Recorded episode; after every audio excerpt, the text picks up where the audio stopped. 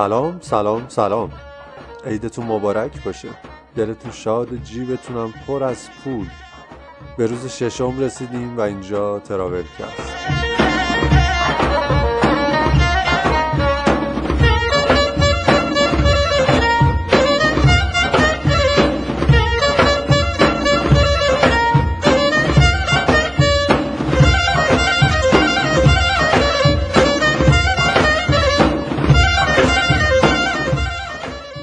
برای شروع این قسمت صحبت‌های فرشاد منشیزاده رو خواهیم شنید که مهندسی عمران خونده و مدیر تورهای داخلی و خارجیه.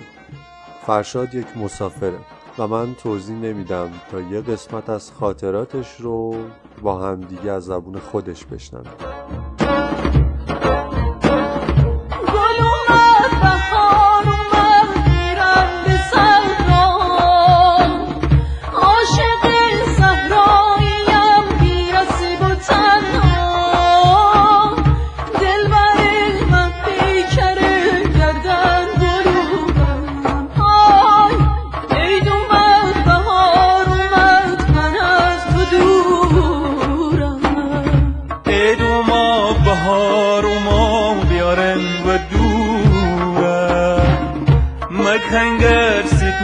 کنم تو بند توران بلبلای صدا سیمو مهونم، آی دختر یاد از میرن و آواز مهونم. سلام دارم خدمت شنوندگان اهل سفر پادکست تراولکست. من فرشاد منشیزاده هستم، سی و شش سالمه، تحصیلاتم فوق لیسانس عمران هستش از دانشگاه پلی‌تکنیک. تقریبا تا کنون حدود چهل و چهار تا کشور رو سفر داشتم. نوروز سال نود و هشت رو خدمتون تبریک میگم، امیدوارم سال خیلی خوبی رو در پیش رو داشته باشین. توی این قسمت میخواستم یه مروری کنم به خاطرات سفرمون به موریس و ماداگاسکار، قسمتی از سفرنامه آفریقامون که در سال نود و دو انجام شده بودش. خاطره سفر اینجوری شروع میشه که ما بعد از اتمام تور کنیا تقریبا بیست نفر مسافر داشتیم که همسفرامون رو تو فرودگاه نایروبی به سمت تهران بدرقه کردیم. پنج نفرمون عازم یه قسمتی سفر شناسایی شده بودیم به سمت مسیر ماداگاسکار. پروازی که انتخاب کرده بودیم برای این مسیر از ایرلاین ایر موریشز استفاده کرده بودیم. تقریبا سه چهار روز قبل از سفر به ما ایمیل داده بود که به علت اینکه مسافر برای تاریخ خاص کمتر ثبت نام کرده بودن، اگر امکان داشته باشه ما باشون همکاری کنیم مبنی بر اینکه تاریخ سفرمون رو عوض کنیم. برای ما هم به ازای این همکاری که با ایرلاین انجام میدادیم، این آفر رو قائل شده بودن که یک شب هتل به همراه وعده‌های غذایی و ما مهمون ایرلاین هستیم. ما هم خوشحال از این پیشنهاد خوبی که ایرلاین بهمون داده بود عازم این سفر شدیم که تقریبا یه روز خیلی خوب رو تو جزیره زیبای موریس تجربه بکنیم. وقتی که هواپیما به خاک موریس نشست، ما پیاده به سمت اون قسمتی که پاسپورت‌ها رو مهر می‌زدن عازم شدیم. اسم پایتخت موریس پورت لوئیس هست. تقریبا روز قبل از اینکه ما اون سفر رو انجام بدیم، فرودگاه قدیمی شهر رو عوض کرده بودن، یک فرودگاه جدید افتتاح شده بود. موکت خیلی نوعی هم به مناسبت این افتتاح پهن شده بود برای سالن فرودگاه. با تجربه ترین فرد گروهمون حسین، نفر اول تو صفو که تو صفی که برای مهر ورود استفاده میشه قرار گرفت تا نوبتش برسه برای مهر ورود. پلیس مهاجرت نفرات رو به سرعت رد میکرد و مهرها رو میزد و اجازه ورود به کشور موریس رو میداد تا رسید نوب... تا رسید نوبت به حسین. تو این لحظه در حالی که مهر بر دستان این پلیس در حال سقوط کردن روی پاسپورت بود، در یک لحظه یه تردیدی رو تو نگاه این آفیسر ما دیدیم. پاسپورت رو بست و به جلد پاسپورت خیره شد. شاید تا حالا چنین پاسپورتی رو ندیده بود. ما هم تو ویکی‌پدیا خونده بودیم که موریس از اون کشورهایی هستش که در بعد و ورود به ایرانیا ویزا میده. پلیس مهاجرت از ما اجازه گرفت تا بره با موافق خودش جلسه‌ای داشته باشه تا ببینه چه کار باید بکنه. ظاهراً پروازی که ما داشتیم آخرین پرواز اون روز عصر فرودگاه بودش. تقریباً ما هم سفرهای ما هم همه پاسپورتشون رو مهر زده بودن و فقط ما پنج نفر تو سالن امیگریشن باقی مونده بودیم. جلسه سنگینی برای همفکری در رابطه با مسئله ما شکل گرفته بود. کلی پلیس و نماینده های ایرلاین ایر موریشز همه با هم مونده بودن که چه کار کنن در مقابل ما پنج نفر. مشکل قضیه هم ظاهراً اینجوری بود که ایران به همراه چهار تا کشور دیگه تنها کشورهایی بودن که از قبل باید ویزا رو تهیه می‌کردن و و بعد میتونستن که سوار هواپیما بشن. البته این اشتباهی بود که کارکنان ایرلاین، کسایی که تو فرودگاه نایروبی بودن، متوجه نشده بودن. خلاصه تصمیم بر این شد که پاسپورت‌های ما دست پلیس باقی بمونه و ما رو به سمت هتل خودمون، اون جایی که ایرلاین موریشز برامون در نظر گرفته بود، راهی کنن. ما رو با تاکسی تحت الحفظ به سمت اون هتلی که در نظر گرفته بودن راهی شدیم. پس از اینکه اتاقا رو بهمون تحویل دادن، رفتیم به سمت میز شامی که برامون در نظر گرفته بودن. دیگه اون روز انقدر خسته بودیم که استراحت کردیم تا فردا صبح شد. صبحانه خوبی هم برامون تدارک دیده بودن. منظره بسیار زیبایی از اقیانوس هند و سواحل زیبای کشور موریس رو میتونستیم از طریق حیاط هتل ببینیم، اما اجازه خروج از هتل رو نداشتیم. تو این فرصتی که تا پرواز ظهرمون برای بازگشت به ماداگاسکار باقی مونده بود، از زیبایی کشورمون عکسایی که داشتیم به پلیسا نشون دادیم. کلی هم باهاشون دوست شدیم، آیدی فیسبوکشون رو گرفتیم، دعوتشون کردیم برای اینکه از کشور ایران بازدید داشته باشن. برای خودشون هم مسئله جالبی بود که تا حالا چنین اتفاقی براشون نیفتاده بود که چنین برخوردی و برای مسافرانی که از فرودگاه به سمت کشورشون میاد داشته باشن. طرفای ظهر ما رو انتقال دادن به سمت فرودگاه و بعد به سمت سالن ترانزیت. در اونجا هم پاسپورت‌ها رو به ما دادن. از همون خواهش کردن که موقع برگشتن دوباره مسیری که از ماداگاسکار به سمت موریس میایم و میخوایم به سمت کنیا برگردیم، این دفعه نسبت به اخذ ویزا اقدام بکنیم. در رابطه با ما پنج نفرم یه نکاتی رو به مهماندارای هواپیما متذکر شده بودن. فکر کنم بهشون گفته بودن مواظب این پنج نفر باشین که به نوعی یه جوری عملیات تروریستی اتفاق نیفته تو مسیر برگشت. یه نکته که تو پروازهای کشور موریس باید توجه داشته باشه آدم، صندلیایی که کنار پنجره هستن مرغوبیت خوبی دارن. وقتی که پرواز میخواد ارتفاع بگیره یا لندینگ انجام بده، منظره خیلی خوبی از این جزیره زیبا رو میتونه از کنار پنجره هواپیما داشته باشیم. به گروه ما هم که پنج نفر بودیم تقریبا دو تا صندلی کنار پنجره داده بودن. یه ذره بین خودمون جنگ و دعوایی داشتیم بر برای اینکه کی کنار پنجره بشینه. البته به شوخی بودش این مسائل.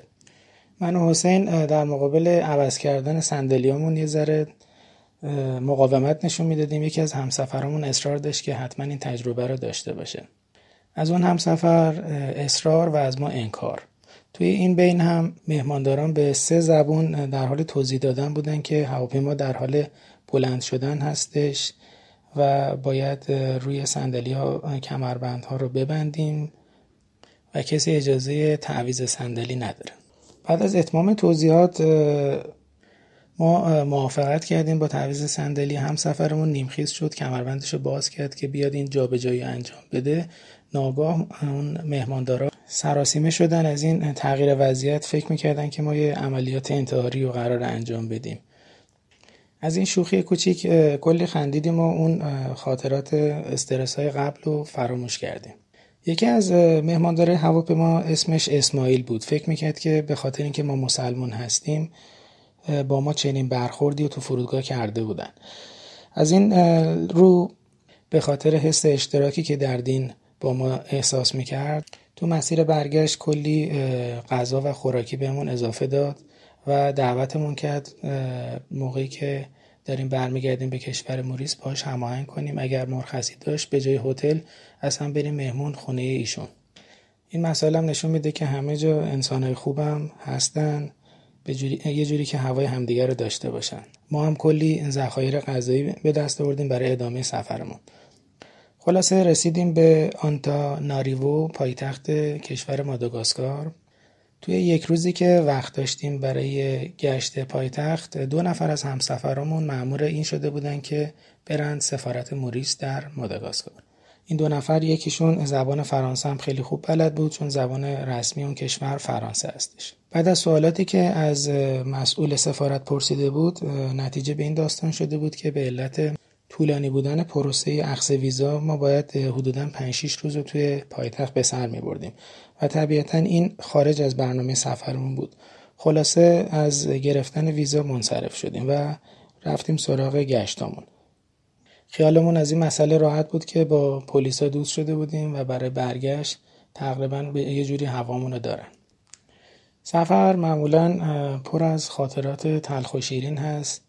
بعد از چند سال که آدم مرور میکنه بر این خاطرات، به نوعی از این تجربیات درس‌هایی میگیره که پخته تر میشه نسبت به سفرهای آینده. آدم به نوعی مهارت بیشتری رو کسب میکنه.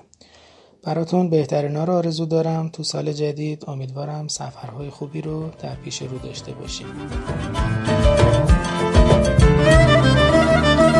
گلوی روزا چقدر دلم هوای تو کرده، اقدر خوبی که خدا فقط نگاهی تو کرده. نپرس از حالم، نگو چرا خون خرابی، خراب حال هر کی نگاهی چشای تو کرده.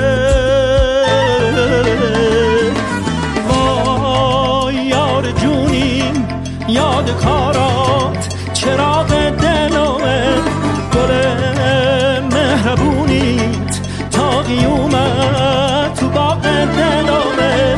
دم غروب و دل تنگ و هیچی نداره بی تو رنگ، و دل قشنگت شده سنگ و وای بی تو میگیره دل خونه. دلم همیشه بی تو خونه، دیگه امیدی نمیمونه. وای دلم این روزا چقدر دلم هوای تو کرده، نقدر خوبی که خدا فقط نگاهی تو کرده. نپرس از حالم، نگو چرا خونه خرابی، خراب حال هر کی نگاهی چشای تو کرده. در ایران هر کدام از دوستانم که میپرسید کجا میروی و میگفتم کازابلانکا، فریادی سر میدادم میگفت خوش به حالت کازابلانکا، وای چه شهری. و وقتی میپرسیدم مگه رفتی؟ میگفت نه، ولی باید جای خوبی باشه.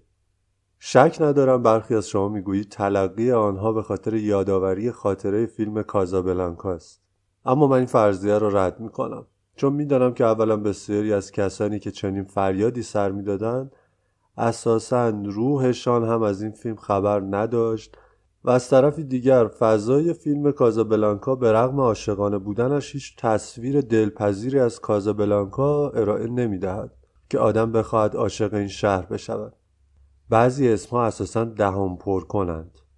کلاً تلفظش یا معنایی که به ذهن متبادر می‌کند، ذهن آدم را به سمت دیگری منحرف می‌کند. مثلا خانم سالخورده‌ای را می‌شناختم که بسیار هم مؤمنه بود و گذر عمر از چین‌های فراوان روی صورتش خود را به رخ می‌کشید. و حالا اسم خانم چه بود؟ ملوس خانم. خب معلوم است که وقتی چنین اسمی را بشنوید چه تصوری پیدا می‌کنید و اگر خود سرکار ملوس خانم را ببینید چقدر به اشتباهتان پی می‌برید. قصه ملوس خانم را فراموش کنیم و دوباره برگردیم به کازابلانکا که خدایی اسم شیکی دارد.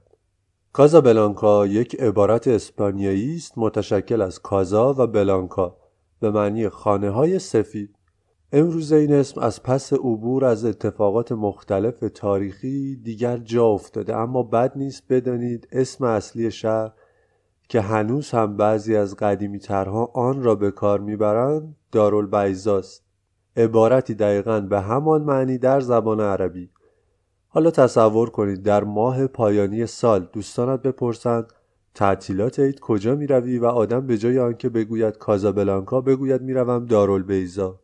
اینجاست که فریادهای ذوق زدگی به پوزخند یا تمسخر تبدیل میشوند و همه فکر میکنند یا داری شوخی میکنی یا عقلت رو از دست دادی. دیوارهای شهر لحظه به لحظه نام شهر را یادآوری میکنند. ساختمانهای سفید رنگی که مهمترین ویژگی کازابلانکا هستند. کازابلانکا امروز بزرگترین بندر قاره آفریقا است و مهمترین شهر تجاری مراکش، شهری با چهار میلیون جمعیت که بار مبادلات تجاری مراکش و بخشی از قاره سیاه را به دوش می‌کشد. شهر تاریخی پر رفت و آمد دارد و لابد همین موقعیت جغرافیایی خاص آن در کناره بربرها، رومی‌ها، عرب‌ها، پرتغالی‌ها، اسپانیایی‌ها، فرانسوی‌ها، انگلیسی‌ها و سرانجام خود مراکشی‌ها بر این شهر سیطره داشتند. اسم قدیم شهر همان موقع که بربرها بر آن حکم می‌راندند، انفا بوده. واژه‌ای به معنای تپه و جالب این که هنوز خیلی‌ها به بخش قدیم شهر انفا می‌گویند.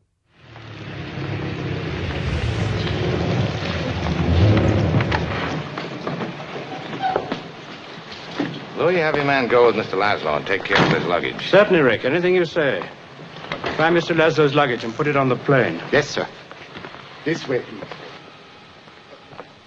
If you don't mind, you fill in the names. That'll make it even more official. You think of everything, don't you? And the names are Mister and Missus Victor Laszlo. But why my name, Richard? Because you're getting on that plane. I don't understand. What about you? I'm staying here with him till the plane gets safely away. No, Richard, no. What has happened to you? Last night Last we said... Last night we said a great many things. You said I was to do the thinking for both of us. Well, I've done a lot of it since then. It all adds up to one thing. You're getting on that plane with Victor where you belong. But, Richard, no, I'm... Now, but... you've got to listen to me. You have any idea what you'd have to look forward to if you stayed here? Nine chances out of ten, we'd both wind up at a concentration camp. Isn't that true, Louis? I'm afraid Major Strasser would insist. You're saying this only to make me go. I'm saying it because it's true. Inside of us, we both know you belong with Victor. You're part of his work, the thing that keeps him going. If that plane leaves the ground and you're not with him, you'll regret it. Maybe not today, maybe not tomorrow, but soon and for the rest of your life. But what about us? We'll always have Paris. We didn't have, we, we lost it until you came to Casablanca. We got it back last night. When I said I would never leave you. And you never will. But I've got a job to do, too. Where I'm going, you can't follow. What I've got to do, you can't be any part of. Ilza, I'm no good at being noble, but it doesn't take much to see that the problems of three little people don't amount to a hill of beans in this crazy world. Someday you'll understand that. Now, now. He's looking at you, kid. هتل صبحانه ندارد و این اتفاقا خوب است. صبحانه های هتل ها هیچ وقت چیزی از شهر به تو نشان نمی دهند و همه جای دنیا تقریبا شبیه همند بر اساس ستاره هتل یا سلیقه اداره کنندگانش. اینکه در یک هتل سینیت را برداری و چند تکه نان توی آن بگذاری و یک نیمرو برایت آماده کنند و یک بسته کره کارخانه‌ای و یک قالب پنیر برداری چیزی از هویت شهری که در آن هستی را باز نمی نمایاند.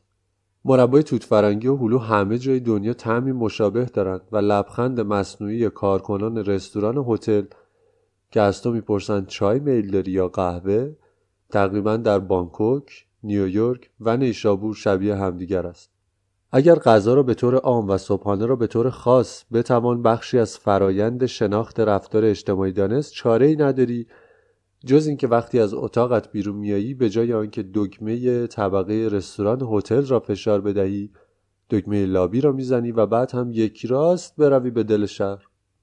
وقتی برای خوردن صبحانه توی شهر میروی میبینی که اولا شهر تا چه اندازه زنده است.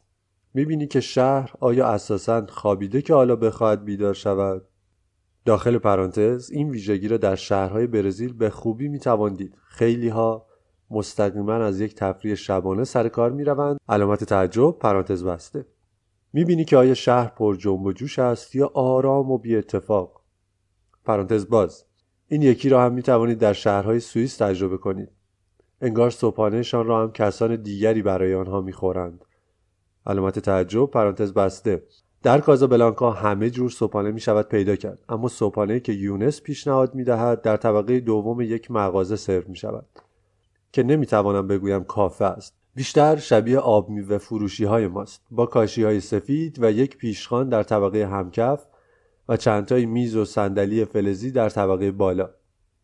یونس برای هر دومان املت کالباس سفارش میداد با یک لیوان چای نعنا برای من و یک لیوان شیر قهوه برای خودش و البته آب پرتقال طبیعی که یکی از خوشمزه ترین آب میوه هایی است که در عمرم خوردم. صبحانه من حدوداً صد درهم آب میخورد، یعنی حدوداً ده دلار که البته چندان ارزان به نظر نمیرسد.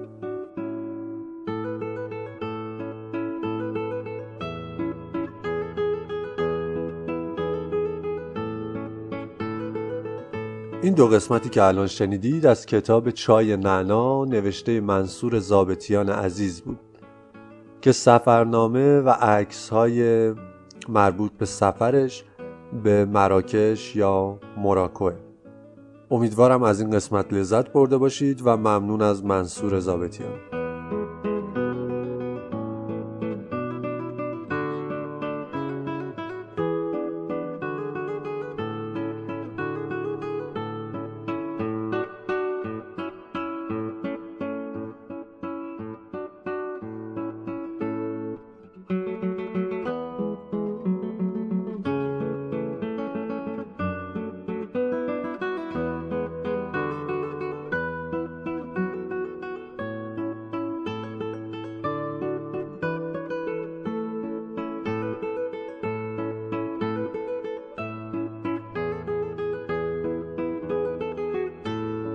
چیزی که شنیدید اپیزود ششم ایدانه تراولکست در سال نود و هشت بود.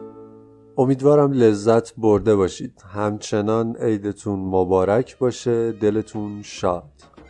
همگی دست خدای مهربون. گر بیام از این سفر گل عذارم، از سفر تا